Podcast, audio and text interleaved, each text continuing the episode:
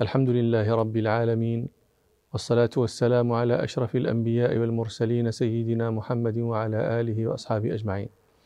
رجع القوم الذين بايعوا رسول الله صلى الله عليه وسلم إلى ديارهم وبعث رسول الله صلى الله عليه وسلم إثرهم مصعب بن عمير وابن أم مكتوم يعلمانهم الإسلام ويقرئانهم القرآن.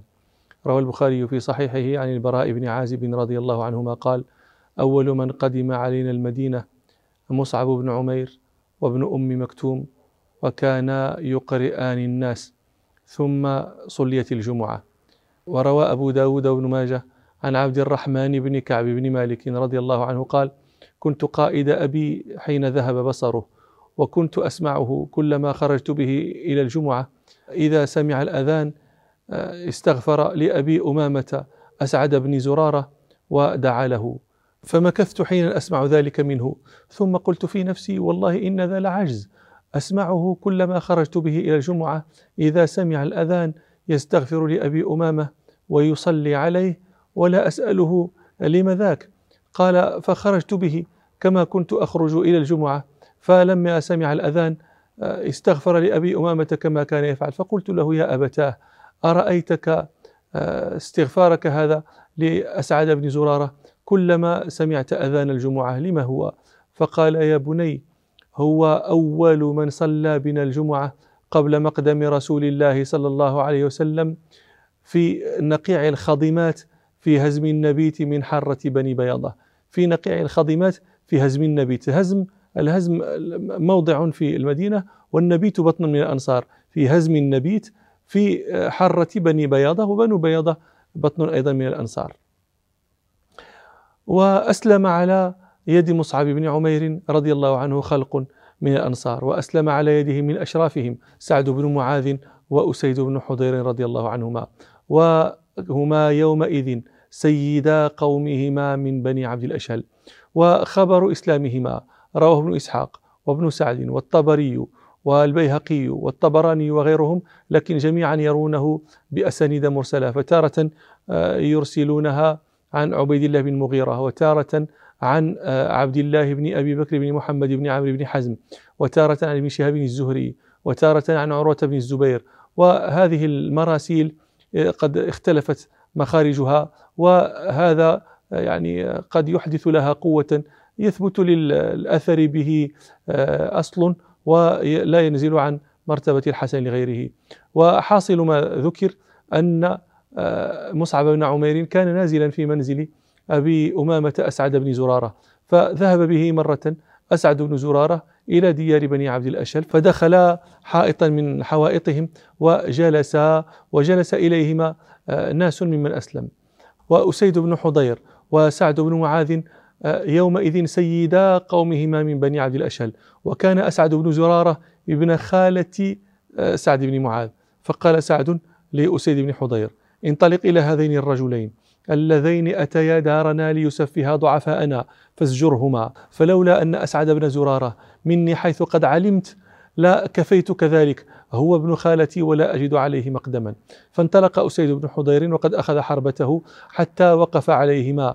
فلما نظر إليه أسعد بن زرارة قادما قال لمصعب بن عمير يا مصعب قد جاءك سيد قومه فاصدق الله فيه. فقال له مصعب إن يجلس أكلمه.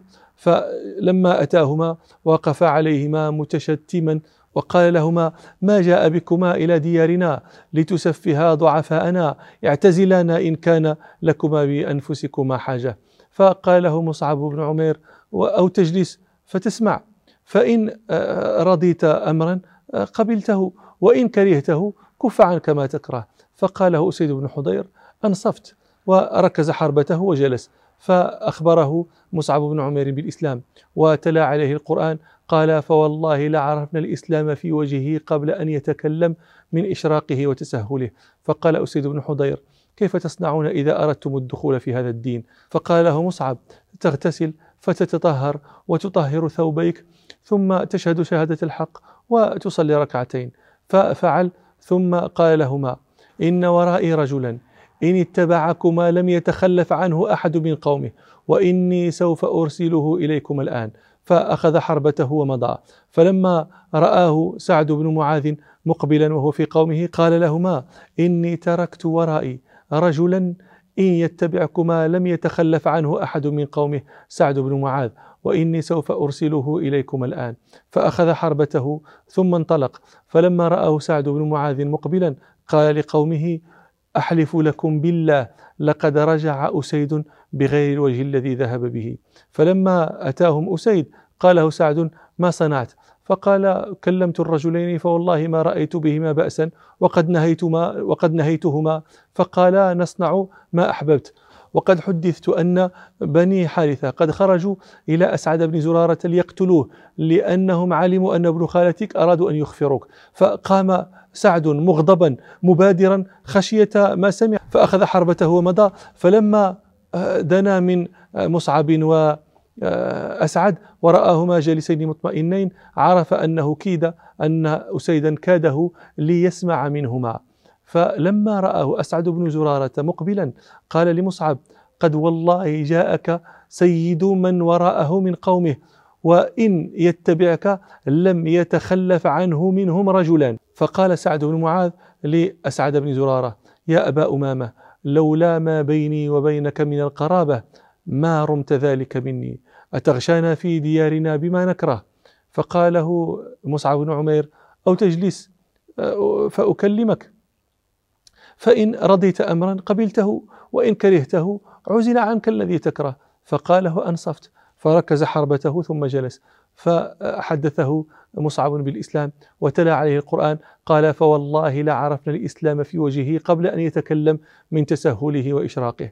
فقال لهما كما قال أسيد كيف تصنعون إذا أردتم الدخول في هذا الدين؟ فقال له مصعب تغتسل فتتطهر وتطهر ثوبيك ثم تشهد شهادة الحق وتصلي ركعتين.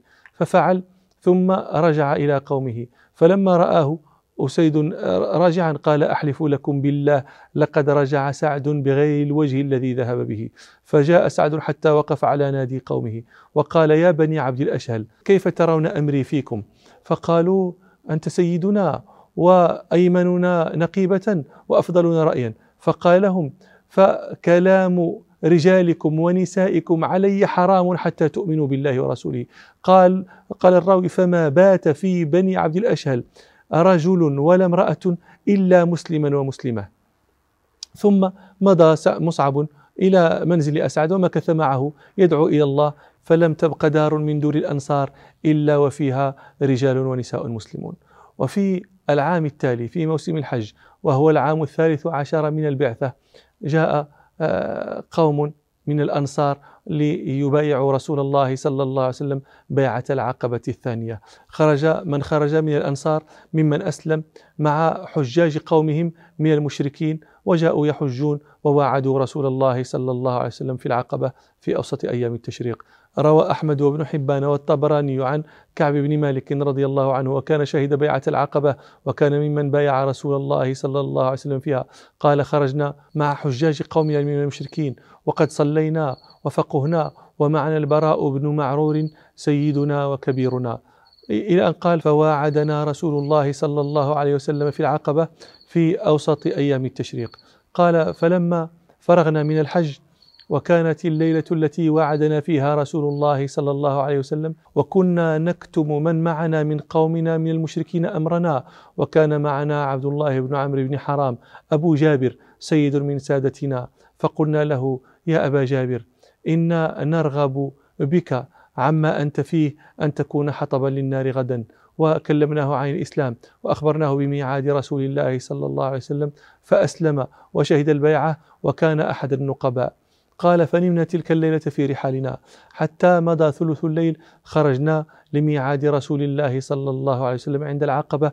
نتسلل مستخفين تسلل القطع حتى وافينا اجتمعنا عند العقبة وكنا سبعين رجلا ومعنا امرأتان نسيبة بنت كعب النجارية من بني مازن النجار وأسماء بنت عدي إحدى نساء بني سليمة.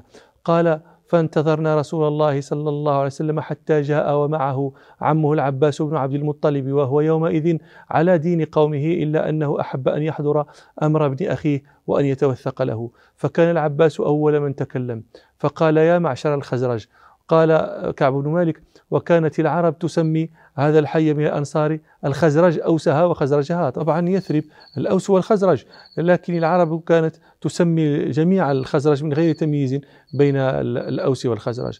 قال العباس يا معشر الخزرج إن محمدا صلى الله عليه وسلم منا حيث قد علمتم وقد منعناه من قومنا ممن هم على مثل رأينا فيه وهو في عز من قومه ومناعة من بلده. قال فقال البراء بن معرور قد سمعنا مقالتك فتكلم يا رسول الله وخذ لنفسك ولربك ما أحببت. فتكلم رسول الله صلى الله عليه وسلم وتلا القرآن ودعا إلى الله ورغب في الإسلام وقال صلى الله عليه وسلم أبايعكم على أن تمنعوني مما تمنعون منه نساءكم وأبناءكم. قال فقام البراء بن معور رضي الله عنه فأخذ بيد رسول الله صلى الله عليه وسلم وقال نعم والذي بعثك بالحق لنمنعنك مما نمنع منه أزرنا. الأزر جمع إزار العرب تكني بالإزار عن المرأة وتكني بالإزار عن النفس يعني كأنه يقول نمنعك مما نمنع منه نساءنا بل أنفسنا. فقال له والذي بعثك بالحق لنمنعنك مما نمنع منه أزورنا فبايعنا يا رسول الله. فنحن أهل الحروب وأهل الحلقة الحلقة السلاح وأهل الحلقة ورثناها كابرا عن كابر. فاعترض القول أبو الهيثم بن التيهان وحليف بني عبد الأشهل.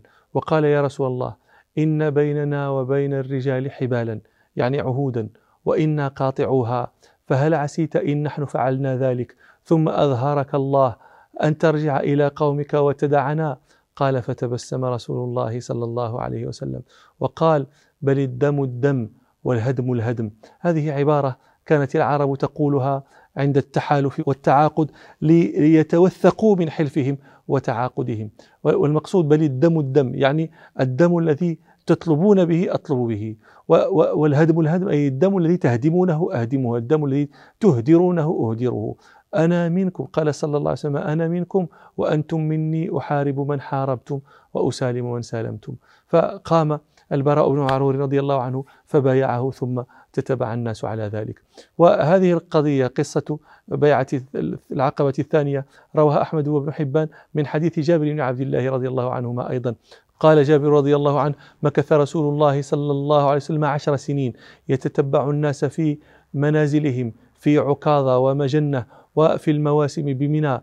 يقول صلى الله عليه وسلم من يؤويني من ينصرني حتى أبلغ رسالة ربي وله الجنة. قال حتى إن الرجل لا يخرج من اليمن أو من مصر أو من مضر. خلاف في الرواية آه، في كثير من النسخ المخطوطة مصر وفي بعضها مضر.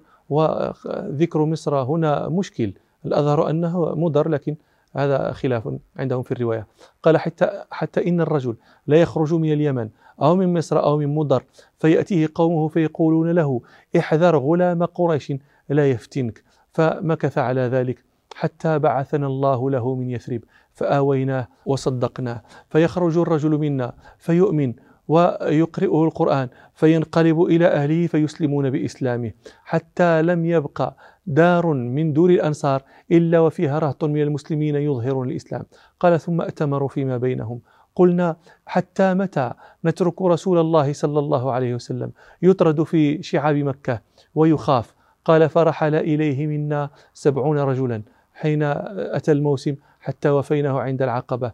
فقلنا يا رسول الله على من نبايعك فقال صلى الله عليه وسلم تبايعوني على السمع والطاعة في النشاط والكسل وعلى النفقة في العسر واليسر وعلى الأمر بالمعروف والنهي عن المنكر وعلى أن تقولوا في الله لا تخافون في الله لومة لائم وعلى أن تنصروني فتمنعوني إذا قدمت عليكم مما تمنعون منه أنفسكم وأزواجكم وأبناءكم. فقمنا إليه نبايعه فقام أسعد بن زرارة وأخذ بيده وقال رويدا يا أهل يثرب ما ضربنا أكبد الإبل إلا ونحن نعلم أنه رسول الله صلى الله عليه وسلم. وإن إخراجه اليوم مفارقة العرب جميعا وقتل خياركم وأن تعدكم السيوف فإما أنتم قوم تصبرون على ذلك وأجركم على الله. وإما أنتم قوم تخافون من أنفسكم جبنا فبينوا ذلك فهو والله أعذر لكم عند الله. فقاموا وقالوا أمط عنا يدك يا, أسعد. فوالله لا ندع هذه البيعة ولا نسلبها ولا نستقيلها. فقمنا وبايعناه فيشرط لنا فيشرط لنفسه ولربه ويعطينا الجنة. فلما بايعوه قال لهم رسول الله صلى الله عليه وسلم أخرجوا لي منكم اثني عشر نقيبا يكونون على قومهم. فأخرجوا الاثني عشر نقيبا منهم تسعة من الخزرج وثلاثة من الأوس. قال فبايعنا رسول الله صلى الله عليه وسلم. فلما بايعوه صرخ الشيطان من رأس العقبة بأبعد صوت سمعته قط. وأخبركم بالذي قاله في لقاء آخر إن شاء الله. سبحانك اللهم وبحمدك. أشهد أن لا إله إلا أنت أستغفرك وأتوب إليك والحمد لله رب العالمين